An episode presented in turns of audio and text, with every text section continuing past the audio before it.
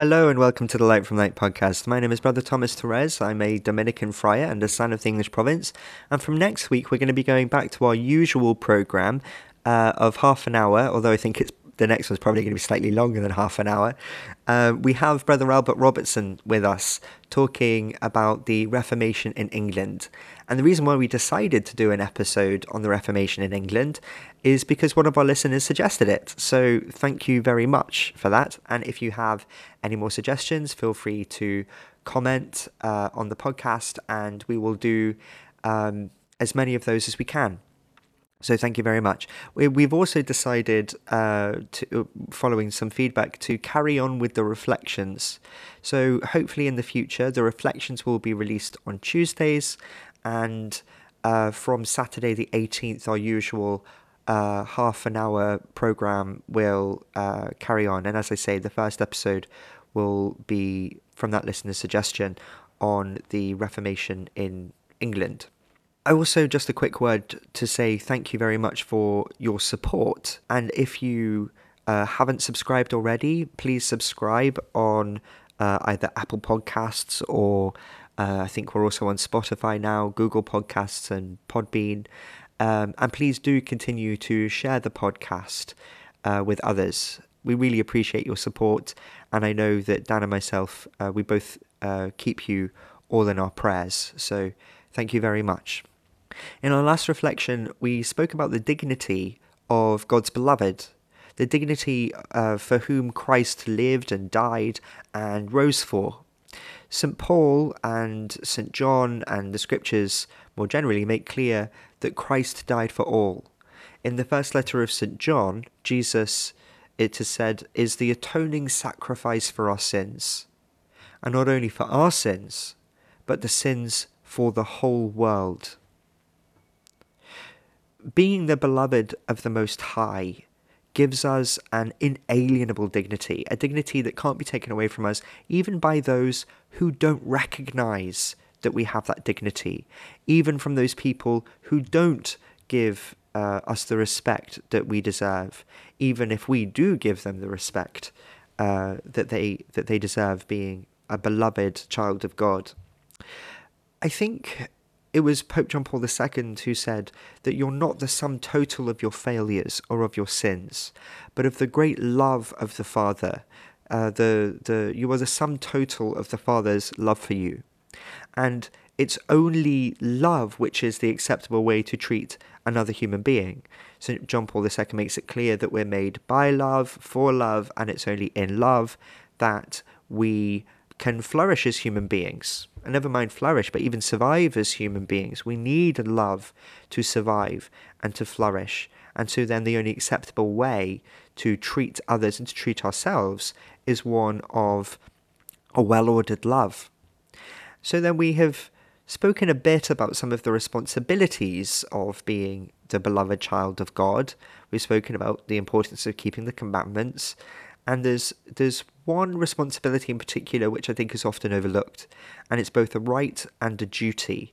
And it's something so important to the church that she enshrines it in her law. And that's the right to a good name. We all have the right to enjoy a good name. Everybody who you meet, the Catechism says, has the natural right to enjoy a good name. So this also means then that we should be wary of damaging the good reputation of others. We should try to take the benign interpretation, as the Catechism says. We should be careful not to commit the sin of calumny or to speak too quickly. Uh, we should avoid rash judgment of others, jumping to conclusions. And we should be careful of passing on damaging or harmful information about others without having a good cause. It also means that we should protect our own good name by following St. Paul's advice in 2 Corinthians that we should commend ourselves by our behavior in every way, so that we do not put an obstacle in someone's way, so that no one can discredit our ministry by our bad behavior. In the Catechism, I just want to focus in on what rash judgment is. What is detraction? What is calumny? What is it that, that we owe to somebody else in justice?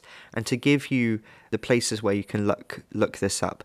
So in the Catechism, if you go to 2477, you'll find a definition of these things. So respect for the reputation of a person forbids every attitude and word likely to cause them unjust injury.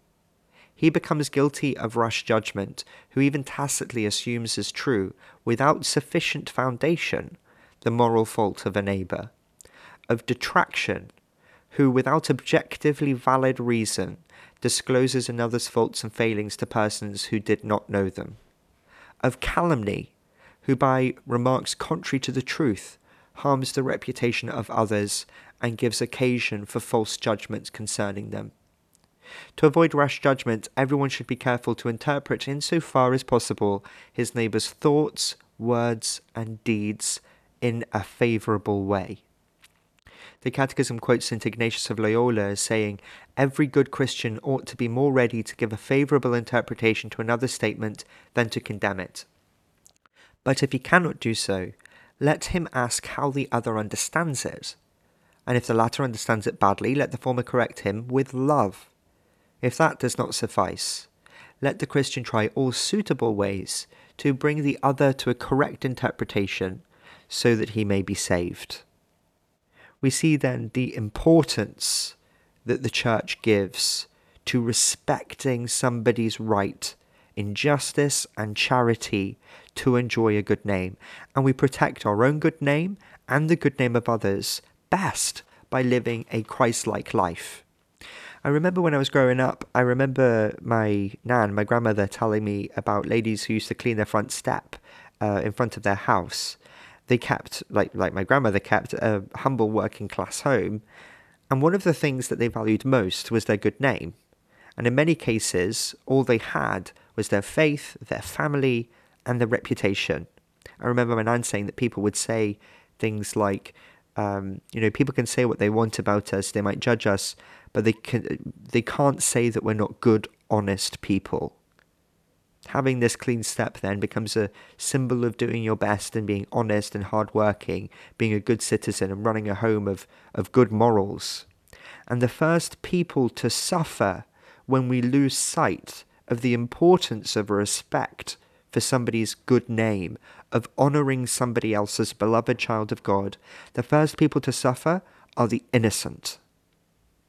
Innocent people, particularly innocent poor people, especially historically, but I think even today, the uns of society, the undeniable, the unloved, sorry, uh, sorry, the undesirable, the unloved, the unappreciated, the undervalued, have been falsely sent to prison at, at times, or even killed because somebody has unjustly harmed their good name. We shouldn't underestimate the importance of honouring someone's good name as a beloved child of God that first fundamental building block of their of their identity. Their right to be known as a beloved child of God for somebody whom Christ died. And it's something that we owe them in justice and in charity all things being equal. There's another story which comes to my mind a story of mother teresa St. Teresa of Calcutta was going, uh, she was in New York. She was giving an interview during the time that Gay Pride was happening, and she was asked what her opinion was of gay people, and what was going on with Gay Pride. And St. Teresa replied, You mean to say, what's my opinion of beloved children of God? Well, when you phrase the question like that, you can see what a stupid, uh, silly, baiting question this is you mean beloved children of God. You're, asking, you're really asking me my opinion of beloved children of God. Mother Teresa reframes the question in terms of a fundamental truth which illuminates how silly this question was. And she did so by recognizing the dignity of another human being, recognizing their right to enjoy a good name. What a beautiful name to enjoy. Beloved child of God. If we really took this name to heart, and if we refused to obscure it ourselves, then we would treat each other, I think, and ourselves very differently. So then, over this next week, Let's ask ourselves before we complain about others or before we post something on Twitter or if we see somebody else doing these doing these things, let's ask ourselves does this really need to be said? Is this really accurate? And let's ask ourselves how can I best show somebody else that they too are a beloved child of God, created by the love of God, for the love of God, and for whom only love is acceptable. God bless you.